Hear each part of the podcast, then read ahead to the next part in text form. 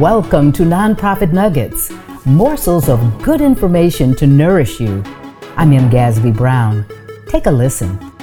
Hello, I'm Carol Pence, president of Pence Consulting, a firm established in 1992 to help nonprofit organizations with capital, endowment, and annual fund campaigns. A nonprofit organization should launch a capital campaign when they have a board agreement that this is an organization that will successfully raise the amount of money that they have determined feasible. They have written a case statement that tells people why their organization needs the money, who they are, and how they're going to help support the community by raising the dollars that they're doing.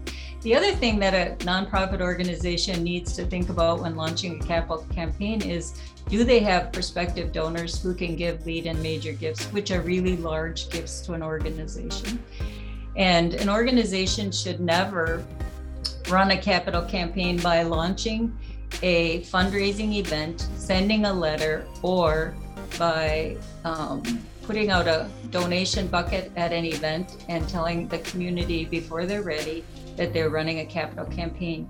The only person who is excited about a capital campaign is the nonprofit organization. This has been a nonprofit nugget made possible by the Gasby Group. Chew on it.